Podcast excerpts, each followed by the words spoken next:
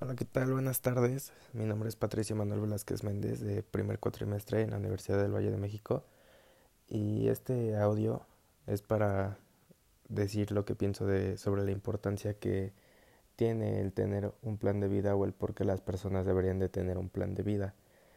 Y pues bueno, lo que yo pienso es que es bueno tener un plan de vida para saber hacia dónde vas, cuáles son tus objetivos, hasta dónde quieres llegar y creo que es muy bueno porque no es como que esperar a que, a que las cosas pasen por sí solas. Pienso que es muy bueno tener un plan de vida porque sabes directamente tus objetivos y te ayuda a enfocarte más en ellos